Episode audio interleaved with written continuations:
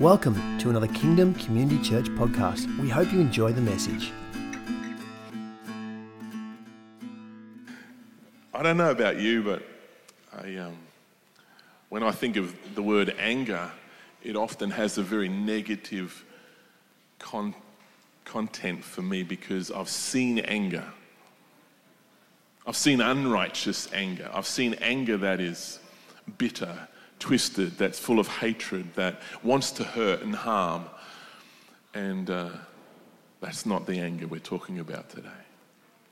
We're talking about a different kind of anger. We're talking about an anger that is almost like this passion that rises up inside of the body of Christ and causes us to look at the devil in the eyes and say, You get off my family. You get off this.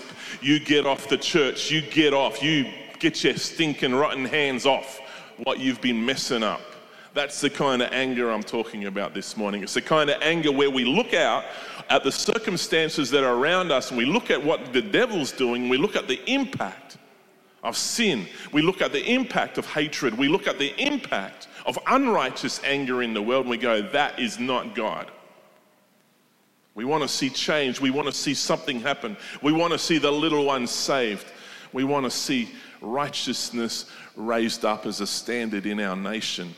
We want to see holiness come back to the hearts of God's people. We want to see the lost children who are like the one sheep out of 99 that has been lost. We want to see them found and brought back into the fold. We want to see that lost coin found. And Jesus made it very clear that when you're passionate about the things that are on God's heart, there'll be something that'll stir up inside you. And sometimes it comes out as righteous anger. Have you ever seen a mama bear protecting her cubs? You've seen those David Attenborough stories, on, you know, and he gets his English voice. I don't even know if I can do it, you know. And the mama bear. No, that's American, isn't it? I can't, I literally cannot do it. I was listening to him yesterday and I got all excited because I thought, I can do this. And no, I can't. I really can't do his voice. But, shake, oh, uh oh. The mother bear has a righteous anger. I love it. All right. So, yesterday, actually, I was quite amazed because they, for the first time, rather than being in Africa, they were in North America when they were filming, and they now they're using these drones, you see, and they can follow what's going on down below with these drone cameras. And they showed us a picture of a, a bison, or a, what do they call it, tatanka, you know, the tatanka. That's right. I've watched too much TV. No, but that, that's their that's their Indian name, Tatanka, the bison, the, the American buffalo, right?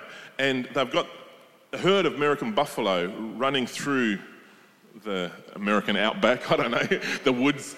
Um, they were in an open plain, and uh, you could see a couple, three wolves come down off the hill. And so they watched it, and, and, and then David Attenborough's sort of like, and here come the wolves.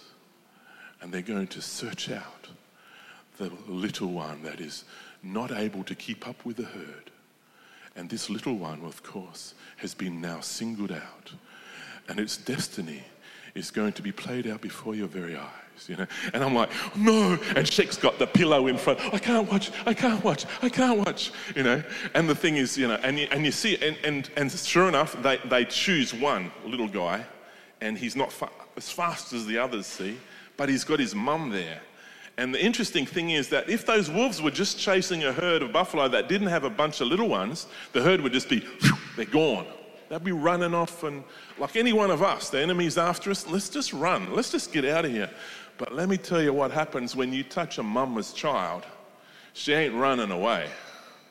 She's raw.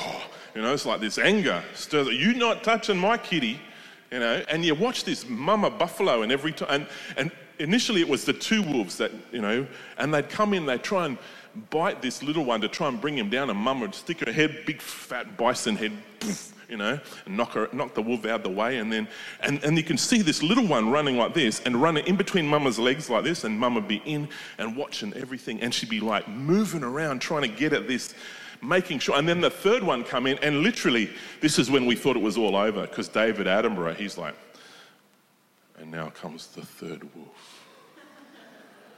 And of course, this will seal the fate of the little buffalo. You know, and we're like, no, not this little buffalo. But the thing was, and then, and then, then there's the little word of hope. But if she were able to just reach the edge of those woods, perhaps this, her fate would not be sealed. And Shek's like, really? You know, pulling her head just like, just a little bit away from the pillow. It's like, is there any hope here? you know, and then next thing you know, sure enough, they make it to the woods. Yay! Everybody's like, yay! The fans and air conditioners go wild, and everybody's like, wow. But you see, here's the thing, right? You watch a show like that, and you see a mama get so passionate about her little one, and you go, oh my goodness. You got the fiercest dogs on the planet. These big wolves, they're massive, you know, they're like this big. And, there are, and there's three of them.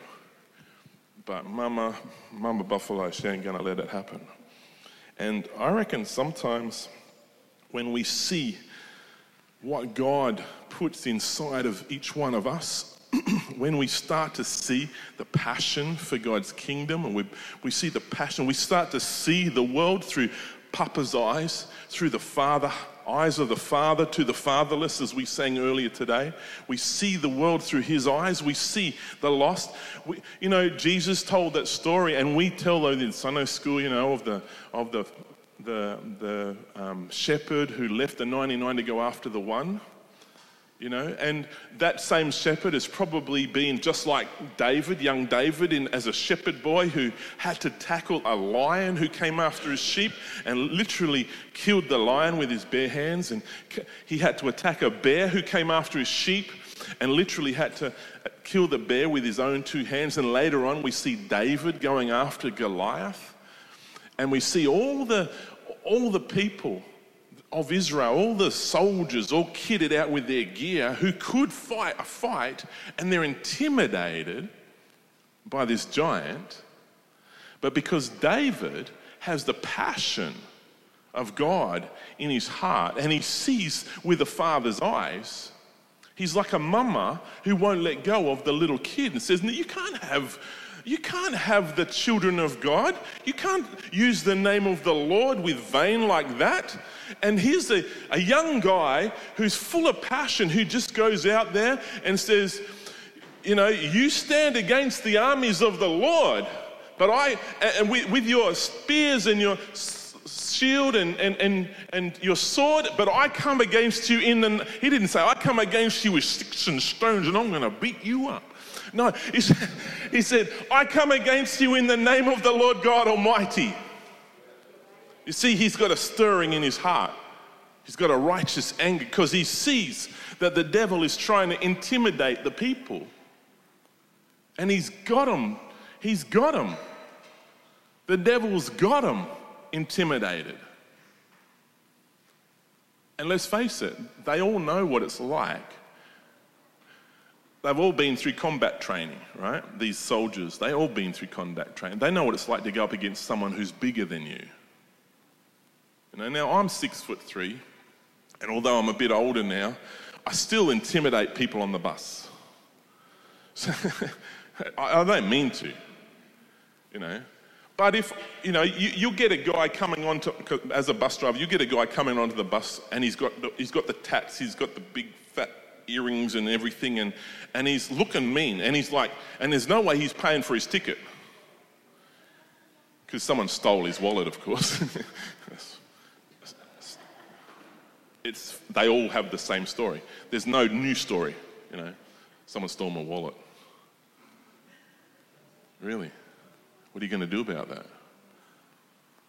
What do you mean?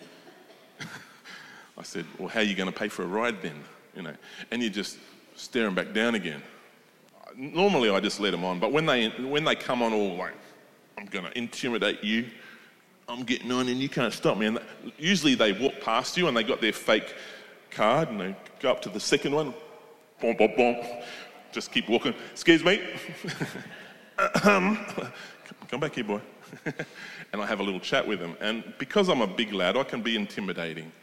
And I just say, How about you pay or get off? Yeah. Mm. And then they're swearing at me as they step off the bus. no problem. right? But here's the thing, right? You've got a giant who's massive and he's full intimidated because they all know. But they, they, they're forgetting something. See, because in that moment of intimidation, they're just in the flesh. They're just looking from a flesh perspective. They're thinking, he's that big, what are the rest of them going to be like? They're all big, they're all going, they're going to trounce us, they're going to do us over. They're not, we can't do this. You know how often the people of God get intimidated by the enemy? We just get in the flesh. We look at circumstances, we look at what's going on around us, we get all like, ah, can't do this. It's too hard. No, I might as well just run, run and hide.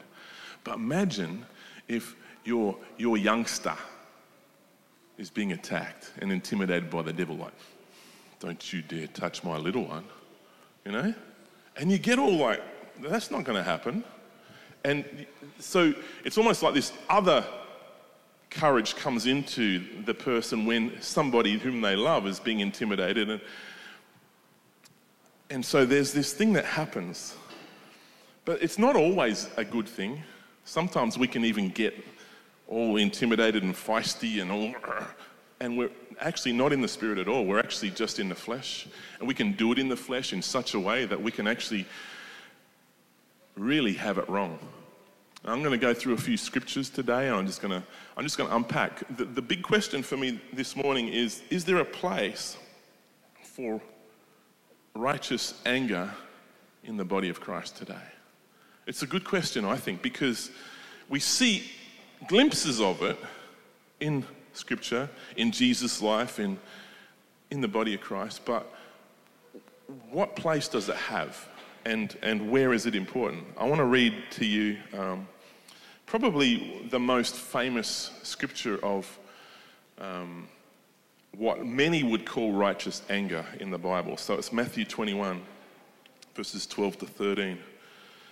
And it just says, Then Jesus went into the temple of God and drove out all those who bought and sold in the temple, and he overturned the tables of the money changers and the seats of those who sold doves. And he said to them, It is written, My house shall be called a house of prayer, but you have made it a den of thieves. It's probably one of the most famous examples of what people would say this is Jesus with a little bit of anger going on. Like he's like looking at the place. And let's face it, he's going into the temple, which he's been in many times before. It's not like he's brand new to the temple. He's 30 something years of age. And he's been going to church, synagogue, his whole life. And it's not like he's a stranger to Jerusalem either. I mean, okay, so he was brought up in Bethany, but he spent a fair bit of time around, and every year they would have gone to Jerusalem. So he would have seen this over and over and over again. But on this particular occasion, zeal, this is John. John, when John, because John was like Jesus' closest friend, when he records it, he kind of records it slightly different to all the rest. He goes, and he quotes um, Psalm 6, oh, this is 69, yeah, 69 9. He, he quotes Psalm 69 9, where he says, Zeal for your father's house has eaten me up. He said, because he says, after all this happened, he says, the disciples remembered the scripture zeal for my father's house has eaten me up. So they're saying, ooh, you know, because Jesus is going, hey, this is my father's house. It's meant to be a house of prayer, and you've turned it into a house of thieves. And he's like, and he's not just standing in the doorway going, guys, get out of here. He's like literally tipping tables. He's, he's got a some people call it the temple tantrum. the ten, temple tantrum. Jesus had a tantrum and he, everything went. But I, I, want us to have a look at this from a fresh perspective this morning, right? What was he actually doing? Was there more to it than just having a hissy fit one day? One thing I notice about Jesus is every time he does something, there's a deeper meaning to what he does. There's always something, like there's what he does in the natural, but it, it, it infers always to something much deeper, right? Now, for us to understand what might have been happening there, we need to look at some other scriptures, okay? So, Um, let's, let's go through and have a look at some other scriptures. Um, first of all, let's recognize, and so we're talking about righteous anger, and I've alluded to the fact that there is unrighteous anger. Okay? So I want to help you understand that what Jesus did was not unrighteous anger. Okay? Now, the scripture is fairly clear what unrighteous anger is. Uh, Ephesians 4:26 says, "Be angry, but do not sin." All right? Do not let the sun go down on your wrath, nor give place to the devil. In other words, anger that is caught up in you, that you can't let go of, is unrighteous anger. So the moment you get angry, you might be angry at a situation or a circumstance, something's happened, and you just, like, this is, this is not right. It's what you do with that that turns it from the potential to be a right approach or a right response to something that's horrible to an unright response, if you like. And it says here, do not let the sun go down. In other words, do not let this anger reside in your heart, because if you do, you let the devil have a place in your heart. We have to be really careful of that, don't we? The good news is that if anger does get caught up in our heart and it stays there, you know what happens? The, the devil gets a place. You know what he can do? This is the bad thing.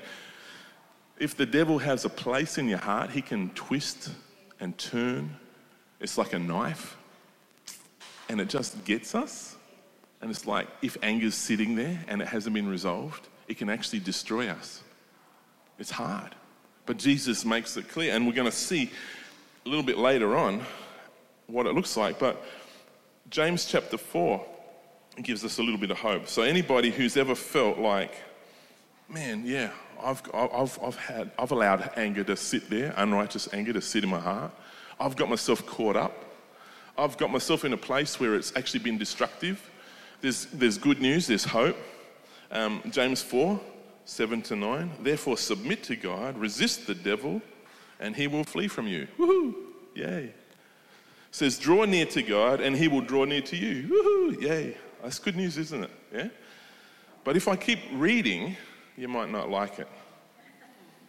So I will, because this is just truth, right? Cleanse your hands, you sinners. See, because it's talking, yeah, right? It's talking about anyone who needs to submit to God and resist the devil, right? right? That's the context. Okay, so why would we need to do that? Because the devil's, he's coming after us. He's really going at it, right? He's going at us. And what's he using? He's using our anger. He's using our emotions. He's using our thought life. He's using our willingness to submit to his ways in other words, to get into the flesh and just do things the way we want to do them and let everything flow down that pathway of destruction. And so, James says, Submit therefore to God, resist the devil, and he will flee. That's the good news. If you draw near to God, God will draw near to you. But he goes on and says, Cleanse your hands. In other words, stop doing bad things. Cleanse your hands, O you sinners and purify your hearts, you're double minded. Right? That sounds harsh, but it's just, see, the reason why we get ourselves into trouble is because we're doing wrong things and we're thinking wrong things and we're allowing that to settle in our heart and becomes patterns of behavior that give the devil a foothold. And then suddenly we're in a situation where the devil's got us, right? This is like the wolves going after the little one on the outside. The little one is the innocent one, the one who doesn't know what he's doing. And you can be in the Lord for many years, but you can turn innocent just like that because in your mind you've just switched from spirit to flesh. And suddenly, everything that you do is just fleshly. And you can get caught up in anger, you can get caught up in strife, you can get caught up in wrong thinking. You can get so angry with your pastor or with what's happening in the church or what's going on around you that you forget that by entertaining all of these things, you've put yourself in a position of danger. It's like I've wandered from the herd. You wander from the herd that the wolves are going to come after you, the lions are going to come after you, you know? What is the devil? A roaring lion. Roar. to what? Steal, kill, and destroy. That's his, that's his dossier.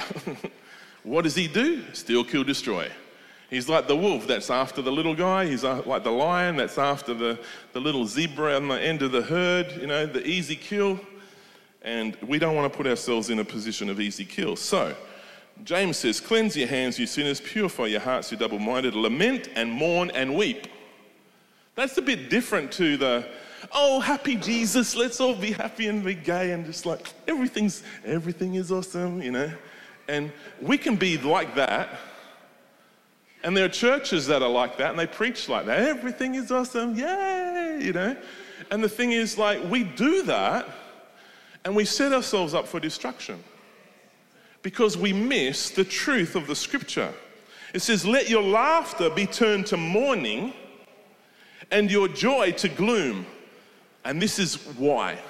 Humble yourself in the sight of the Lord and he will lift you up. So, what he's saying there is not because he's another scripture says, Be joyful always, right?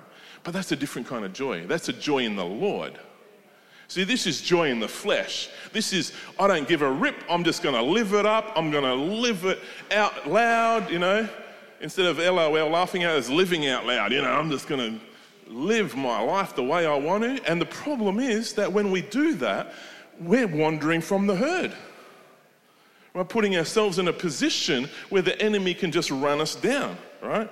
So he says, Humble yourself in the sight of the Lord and he will lift you up. See, when you lift yourself up, and the oft, uh, I mean, last night, Shek and I, I picked her up from work and we were driving, had to pick up some money at the bank down at the ATM in Warners Bay. And as I went down, there's a bunch of ladies rolling out of this back of the pub and they're all like festive Christmas regalia and a little bit of drinking going on. And, yeah, you know, they're out there for their ciggy and they're, you know, and they got, the, got a pint in their hand still. And, and then they got to take the photos. And I'm just at a distance watching it and listening as I'm walking across to get the money. And I'm thinking, that's Christmas. That's Jesus' birth for some people. That's it. That's, that's, what, it's, that's what it's about. And that's the joy and the laughter that needs to turn to mourning. That's the kind. Not the joy and the laughter that we're called to live out as people who are filled with the Spirit of God, somebody's alarm's going off. I don't know. The NRMA's out there. Oh, it's all good. I, won't tell everybody that they locked their keys in the cars. That'll be embarrassing. oh, we know all about it. We won't say anything, right? We won't say anything. We know how it happened. It's all good. It's all good. So there's unrighteous anger, and it's, it's unrighteous living. It's, it's, it's the same. It's, it's this life of the flesh, right? And when we live a life of the flesh, we get caught. Let's all go out and have a look.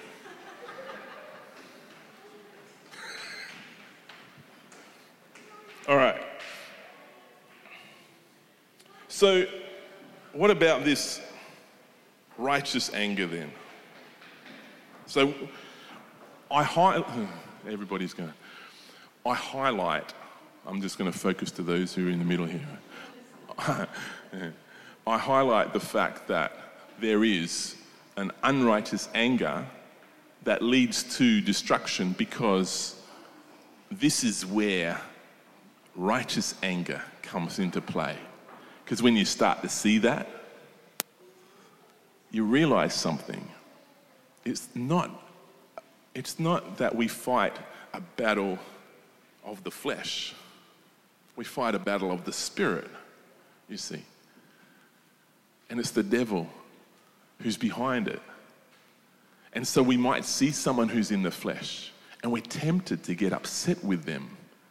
Oh, how righteous we can be because we don't get it. And the moment we step into our own righteousness by looking at the bad behavior of others, we step into our own sin It's true.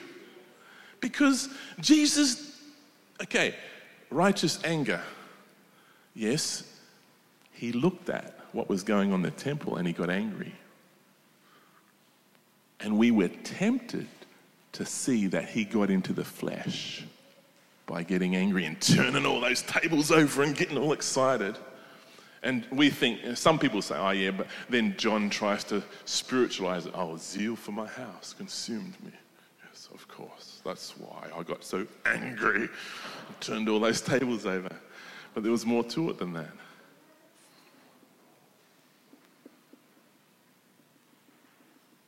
All right, let's have a look at. Um,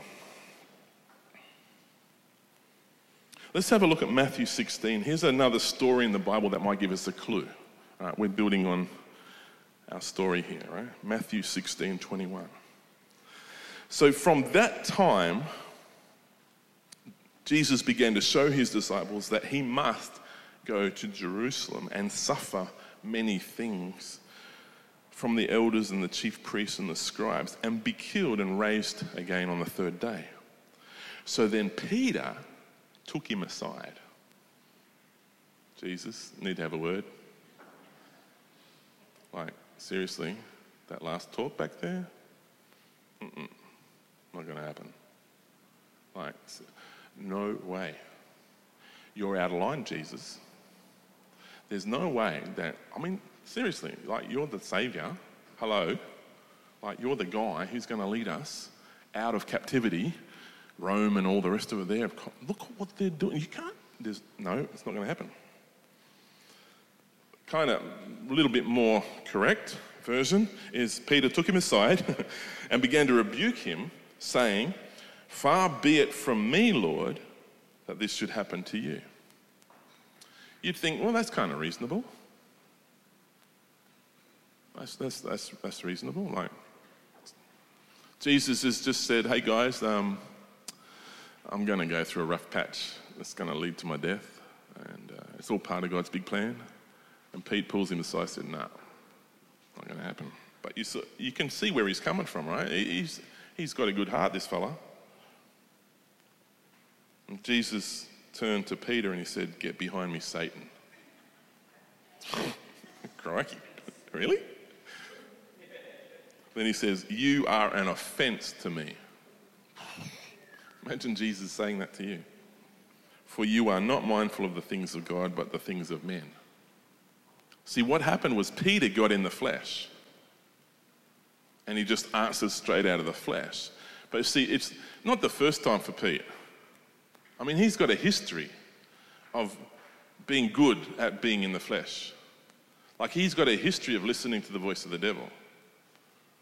Like he just knows, the devil just knows how to twist him. Right? So he thinks he's pulling Jesus aside and he's, he's, he's totally justified in his own mind. I'm going to sort you out, Jesus. You got it wrong this time, and I'm just going to sort you out. And in that moment, the devil's in his ear trying to get into Jesus' ear to shift what's happening in the spirit realm. That's exactly what's happening. And Jesus sees straight through oh, Peter's, I'm going to be the man for the hour and sort this out, sees straight through that and sees the enemy at work and says, Get behind me, Satan. So, what's he doing? He's addressing Peter, but he's really addressing Satan. He's addressing the spiritual issue while he's addressing Peter. And because Peter is a disciple and Peter needs to learn, he's not afraid to tell it like it is. He's just straight. I'm just going to tell you straight, Pete. Right now, that's Satan talking, not you. That's not me. That's not my father. That's not the truth. That's Satan talking right now. And he's just straight up with Pete because he knows what Pete's about to step into.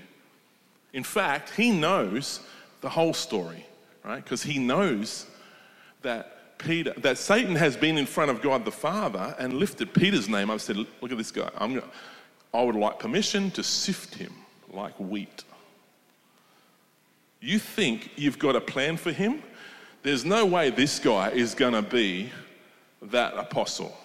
There's no way he's going to write that much Bible. It ain't going to happen. Because you watch, when I sift him, you watch what happens. And God says, okay.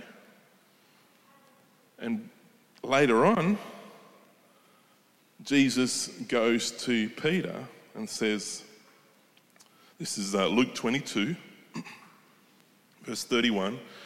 Simon, Simon. Now, isn't it interesting that he's using his name, his prior name, his flesh name?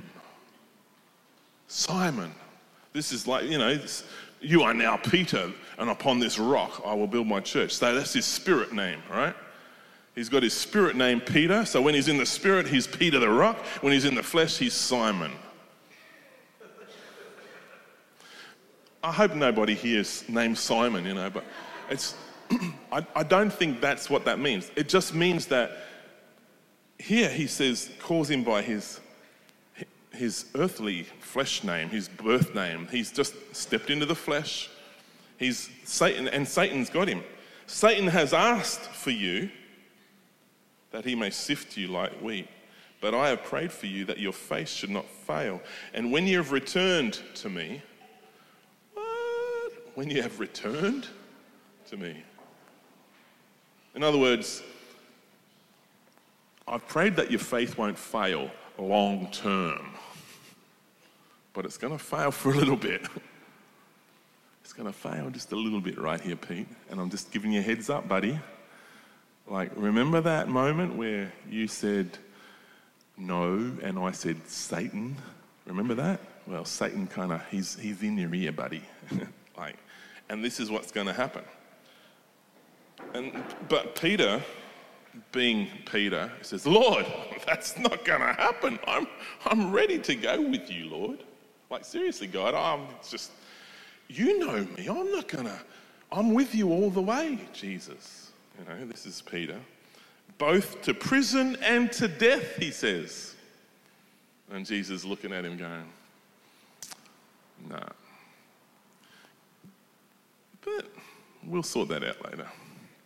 He says, No, Peter, I tell you, the rooster shall crow this day before you have denied me three times, that you even know me. So, why do I raise that? Why, do I, why am I going back to Peter and the way Jesus addressed Peter? Why am I going back to that? Because it shows us something. Jesus is addressing Peter, but he's addressing Satan because Satan is behind what Peter is doing.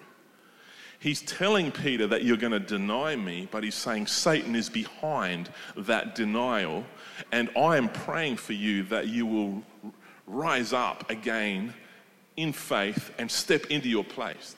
Now, that has a whole lot of ramifications for all of us because when we look at life, we realize, yeah, there are times when we fail. There are times when we fall down. There are times when we mess up. There are times when we've been listening to the devil. There's times when we've rebuked someone whom God has ordained to do something and we've been completely out of order, even though we think we're righteous in doing it. And God says, uh uh-uh. uh but even in that, God says, I can, I can restore you. I can restore you. You're just out of line right now because you're listening to the wrong voice. Right? Now, now we're going to come back to righteous anger. So, first story Jesus goes into the temple. What's he doing? He's cleansing the temple. What's, what's that all about? He's angry at what's happened in the temple. What is the temple? Don't you know that your body is the temple of the living God? Don't you know that you are the house of God? My house shall be a house of prayer, and you've made it a den of thieves. What's he, what's he prophesying on this day? He's prophesying, isn't he? He's prophesying that you your, even your physical body, what you do on this earth, is about to become the temple of the living God that has a mandate on it to be a house of prayer. However, if you do what these guys have done and get complacent and just roll with it and live in the flesh, going, oh, I can make a bit of, a, I can make a profit out of this, I can make a profit out of being a prophet, you know. I, I can go for a bigger offering if I say this. And I can buy that house that I've always wanted if I tell everybody about it beforehand and ask for a bigger offering. Oh no, that would never happen in the church, would it? See, flesh rises up. And what happens when we stay in the flesh? The devil gets a foothold. What happens when the devil gets a foothold? He's in our ear. And then we're in the pastor's ear, we're in the elder's ear, we're in the, the worship leader's ear, we're in the Sunday school leader's ear, we're in the local council leader's ear, and we're saying all the things that come out of the flesh because we think that's right. And in fact, actual fact, we're actually functioning as if we were Satan himself because we've got a demon on the inside that is speaking through us. And you know what happens when you've got demons? You've got to get them delivered. you need deliverance when you've got demons. And that's why we got to get on our faces and humble ourselves before the Lord so He can lift us up. Submit yourself to the Lord, resist the devil, and He will flee. How do you submit to the Lord? Through humbling yourself. Turn your laughter, which is fleshly laughter, into mourning until the laughter that comes out is a righteous, joyous, Holy Ghost laughter. That is joy in the Holy Ghost. That's the kind of joy that no matter what circumstance you're in, you're happy. If you're always unhappy, it doesn't mean that the devil's not bashing you up. It just means that you don't have the joy of the Lord in the midst of being bashed up. It's true, isn't it? If you don't have the joy of the Lord, it means you're in the flesh. So while you're being bashed up, you've submitted yourself to the flesh, to the woe is me mentality. And while we're in that place of woe is me, the devil can beat us up more. Why can't we break through that? Because a lot of the time we, we don't have the right example except in Scripture. Because a large portion of the church don't even know how to walk in righteous anger and be like a mama bear who says, No, you don't. You get your hands off my church. You know, when we step into that place and the zeal for my father's house consumes us, you know what we do? We go down on knees. You know what's, I hear it all the time. You know, I've been since 2008 pursuing revival. And I can honestly say, in the last 12 months, I gave up because of my experience being a pastor again was so hard in this church. It's got me to the point where I almost gave up altogether. Right? But in the last couple of weeks, for some reason, the Lord's been putting that in front of me again. I'm going, God, I don't even believe that anymore. I literally said to God, I don't even believe in revival anymore, God. I've been pursuing this for so long and it just doesn't happen. And he, even this morning, popped up again. And I'm like, and Sheik pointed it out. She goes, Look at that. Now, for those who don't know my story, I'm not going to tell you that part right now. We can do that another day. But I just want you to know that God's put it back on my agenda, which is exciting. But what I've had to do in my own self is recognize that I've just been a part of the problem. Because I spent so much time just functioning in the flesh, in the woe is me mentality, where the joy of the Lord wasn't my strength. Because when you start looking at circumstances, you'd just be like Peter. Nah, it's not going to happen, Jesus. And he says, Get behind me, Satan. He's not addressing you, he's addressing what's causing you to say that. And when we start to see the wolves chasing the pack, we start, we got to get angry not at the little guy who's getting caught up, We don't get angry at the little guy who's getting eaten by a wolf. We get angry at the wolves who are chasing the little guy. Right? So when I see people, even those who rebuke me constantly for being a pastor and trying to do the right thing, even though half the time I'm, I actually am doing the wrong thing, um, I recognize that even in that, it's not them or me.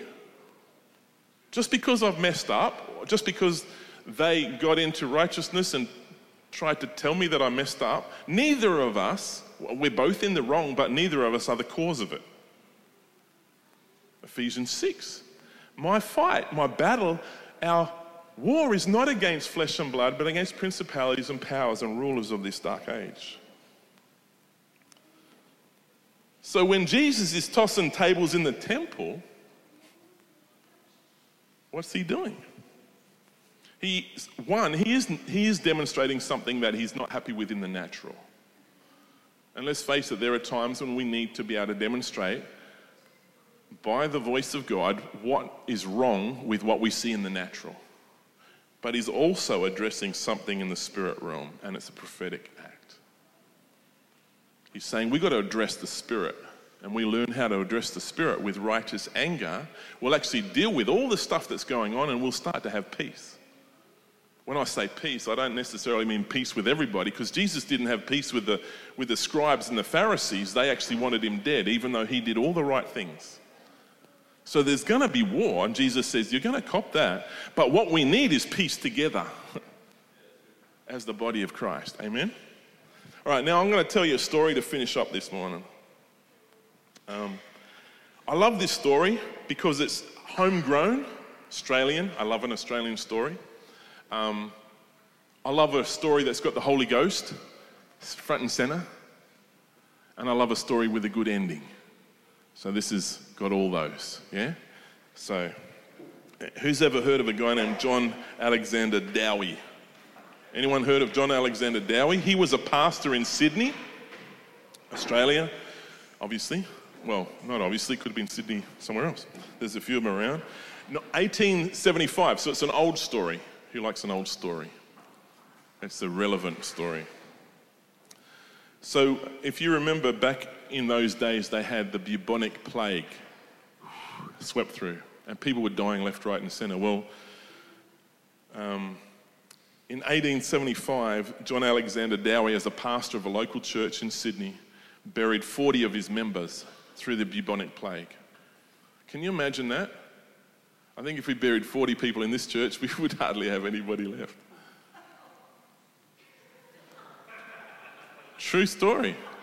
True story. All right? So he's buried 40 already, and this is where I pick up the story. That was in less than one month.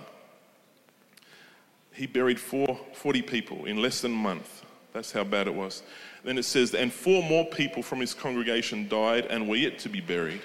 And many others became sick from this awful plague in which there was no cure. After visiting the many sick members of his flock one day, Dr. Dowie returned home and sat in his study, his arms folded upon his desk and his head upon his arms, weeping before God. Now, of course, they call him Dr. Dowie now, but he was just Pastor Dowie back then, right? So this is in hindsight, calling him Dr. Dowie. He wasn't a doctor, he was a pastor. God, is everybody going to die? He cried. Are you going to take everybody? Where did this plague come from? Are you the author of this?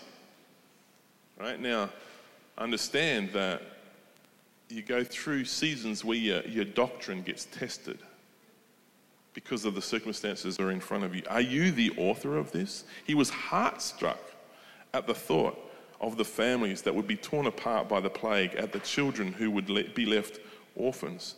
John Alexander Dowie later wrote that the words found in Acts 10:38 stood out to him before stood, stood out before him as a light, showing Satan as the defiler and Christ as the healer. That's Acts 10:38 how God anointed Jesus of Nazareth with the Holy Ghost and with power, and he went about doing good and healing all who were oppressed by the devil, for God was with him. Isn't that a great scripture? Amen.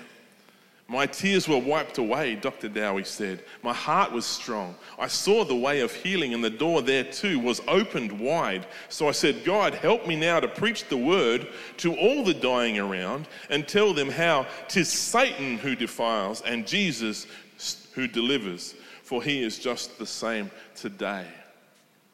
All right, so suddenly this word of scripture came, comes alive in his heart. It's like the Spirit of God just went, breathed on one scripture that just came alive in his heart.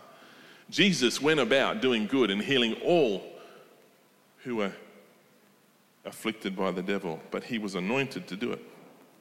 He did not have to wait long. Within minutes of him saying that prayer, two young men burst into his study, pleading breathlessly, Oh, come at once! Mary is dying. Dr. Dowie ran down the street after them, not even pausing to take his hat. That would be terrible back in those days. 1875, you didn't even take your hat, you know. All right, so he's in a hurry. He was furious. All right, here's the righteous anger. He was furious that Satan should have attacked this innocent young member of his flock, a young lady. Dr. Dowie entered Mary's room and found her in convulsions. Her medical doctor, having given up on her, was preparing to leave. He turned to Dr. Dowie and remarked, Sir, are not God's ways mysterious? Get behind me, Satan. Can you hear that? Can you hear Satan in his ear trying to get into this situation, diffuse any spirit that's rising up in Dr. Dowie? Are not God's ways mysterious?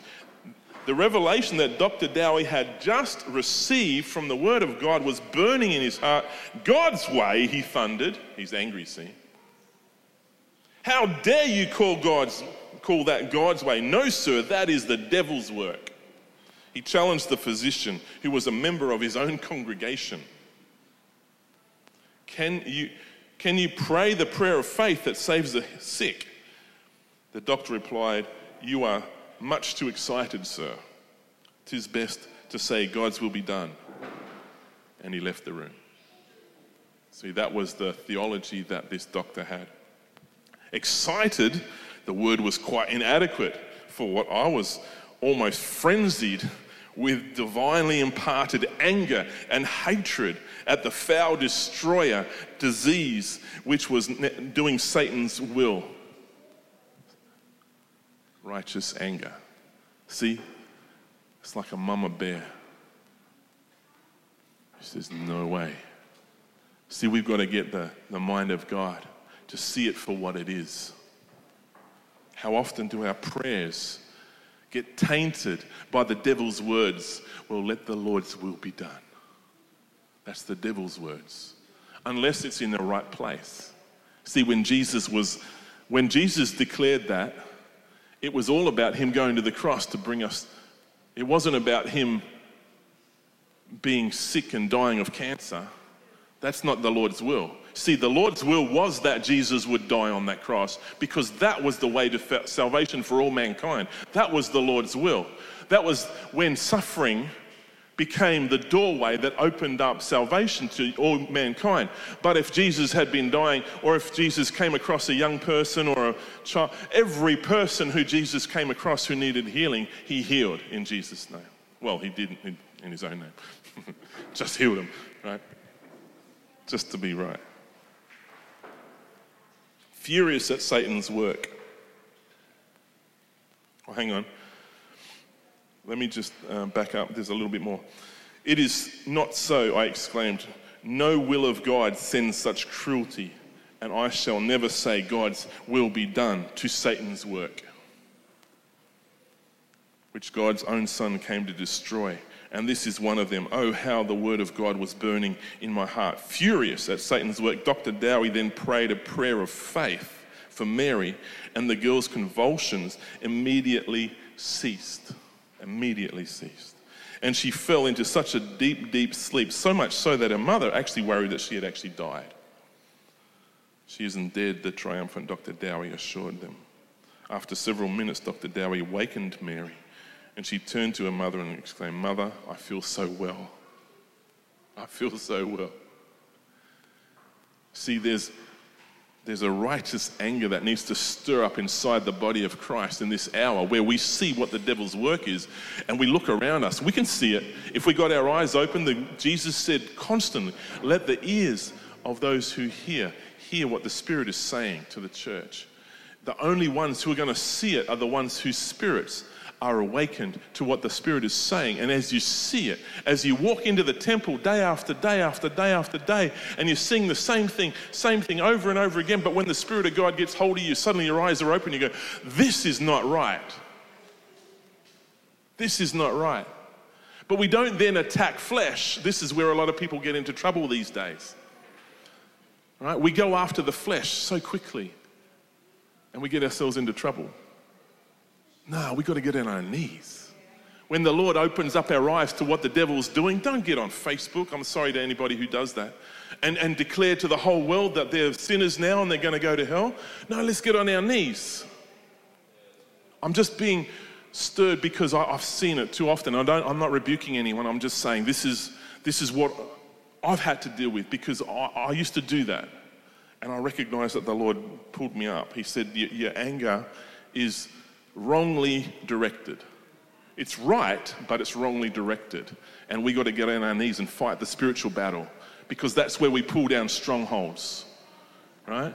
Jesus wasn't angry at the people, like he didn't intend to hurt anyone. When I say that, I don't believe for a minute that he was unintentional about everything that he was doing. He was demonstrating something and he had the Spirit of God on him to do it but it was a bigger picture demonstration, a prophetic act. Furious. We've already read that. After several minutes, we've already read that. Dr. Dowie quietly thanked God and then went into the next room where Mary's brother and sister lay with the same plague. And after prayer, they too were also completely healed. And from that day on, John Alexander Dowie ministered to his flock in divine healing and continued to pray for their healing. And because of his belief in divine healing, he never lost another one of his church members to the plague.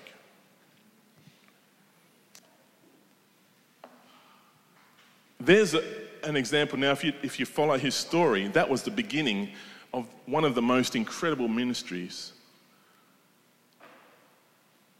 in that era from that moment where his heart was seared by the word of God and truth came alive. Do you know that prior to that date, he had just lost 40 members of his congregation to death and he'd buried them he was about to bury four more who were dead, all in the space of a month. Can you imagine the heart of a pastor? Remember when our friend died last year? Man, I was out there calling for her to come back to life on the grass. She died in here, in this room. And I can tell you now that although I believe that people can be raised from the dead, You've got to have the word of faith that rises up in your side. You've got to have the anger of God so strong that you're not just doing it in hope, you're doing it in assurance that God is going to work. And it's only going to come from one place, it's going to come from the place where you're connected to the heart of the Father via the Spirit of God, and He rises up in you with such ferocity that you see it for what it is. You see the devil at work, and you go, No way you get your hands off. I'm telling you now, there's some people in this room right now that if you get a revelation of this message this morning, I had a message prepared by Thursday. And I'm driving the bus, and God says, No, this is what I want you to preach this week. And I said, Seriously? Righteous anger this week? And the funny thing is, see, my parents are here. They're not here this morning, they're coming tonight but they're here and they're a little bit more conservative. And I had in my mind, they're going to be sitting in front of me and I'm going to be preaching a sermon. And God says, No, you just do what I tell you to do. Okay, I'll do that, God. And within one day, driving the bus, it just download after download, the Lord just. And then I saw this story about John Alexander and I thought, Yeah, there you go, that's it. And, and I can tell you now, I believe that that's why God's put revival back on the agenda this last week. Because He says, now you know. See, because I stepped away from being so full of the Spirit to just stepping into just being normal Paul, trying to resolve stuff. And when you get into normal Paul, trying to resolve stuff, you end up hearing the voice of Jesus coming back. When you say some stupid things and he goes, uh, Paul, that was stupid. That's, uh, that's like the devil talking right there. You're not talking with faith, you're talking with unbelief right now, son. But you know, Jesus says, I'll restore you, Peter. I'll restore you because I've prayed for you. That when you come back from your little temper tantrum, it's not righteous anger.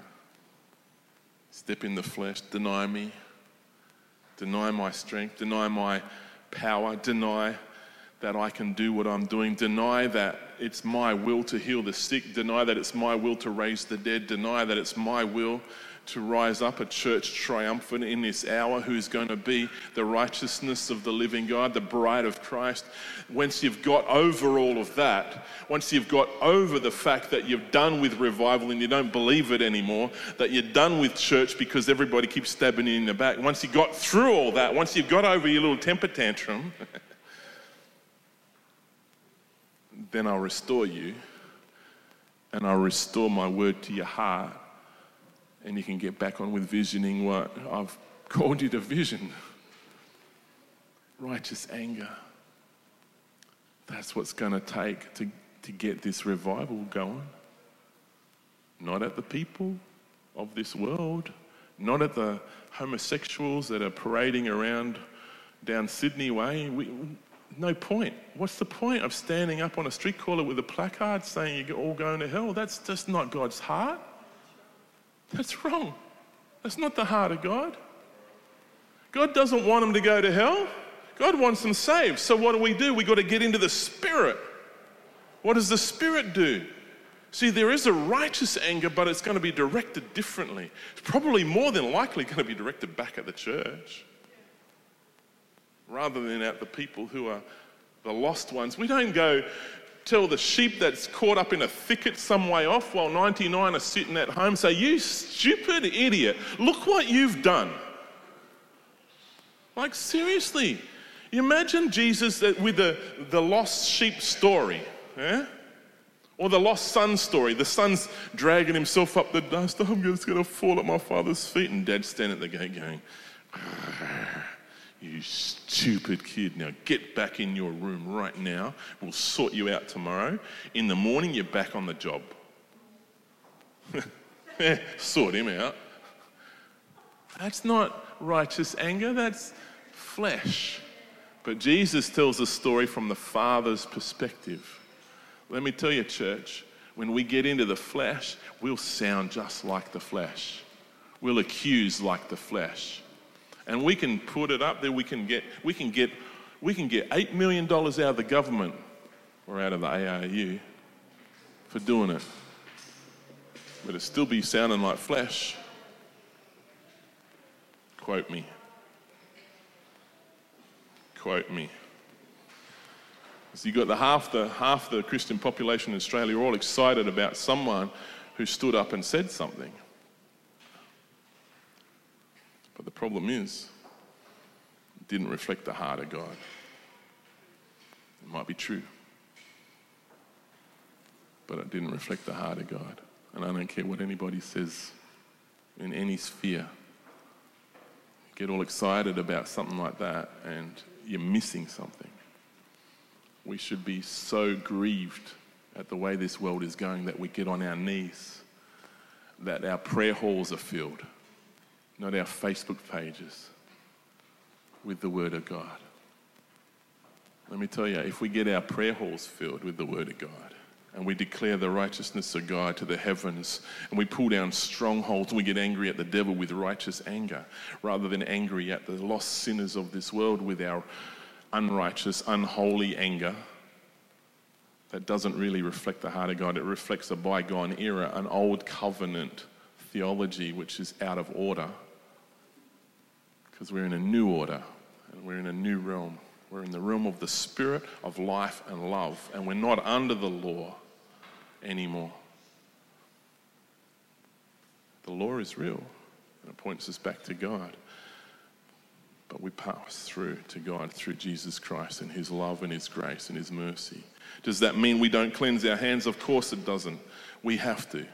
But we are the church. We are the children of the living God. We are the ones who have to be on our knees, getting ourselves sorted out, getting the laughter and the joy of this world out of our system through humbling ourselves on our knees before our God. And then we can pull down strongholds. Then we can pray for the sick and they will be healed. Then we can raise the dead because we try and raise the dead from the flesh. We're done. And I'll finish with this. And it's funny because a lot of people have bagged Benny Hinn, right? Because he's done some weird stuff and he's repented of some of it. Uh, thank the Lord for that because he got in the flesh for a little while there as a pastor and as a leader, as an evangelist. But he told a truth just this recently where he was reminiscing about a time when he was standing on the stage with Kathryn Kuhlman right? And Kathryn Kuhlman back in the day had an amazing, she was just an incredible woman anointed of God. And she would just speak to someone, Jesus. And this, the name Jesus would have that person falling on the ground and the demon that was in them just go, gone. And then that person would rise up free. And, and, and Benny said to her one day, How come you can just say Jesus and they're healed. And so many of us are just raving and yelling and carrying on, and nothing happens. He says, and she said, because you got to be in the spirit when you say the name Jesus. Then it has power. But if you're in the flesh, you can say Jesus till the cows come home and nothing's going to happen. If you're in the flesh, you can say all the right words and nothing's going to happen because it's not a flesh encounter, it's a spirit encounter. And how do you get in the flesh? Or how do you get out of the flesh and into the spirit? Submit to the Lord, resist the devil, and he will flee. Read the next two verses again and again and again and again and again. Humble yourself before the living God and just say, God, I'm sorry. I'm sorry for being in the flesh. I'm sorry that I've tried to do this my own way. I'm sorry that I rebuked you, Lord, when you told me something and I said, nah, it's not going to happen. Man, I'm telling you now, folks, we can, we can do this till the cows come home. We're going to be just as frustrated in 10 years' time as we are today if we don't get in the Spirit.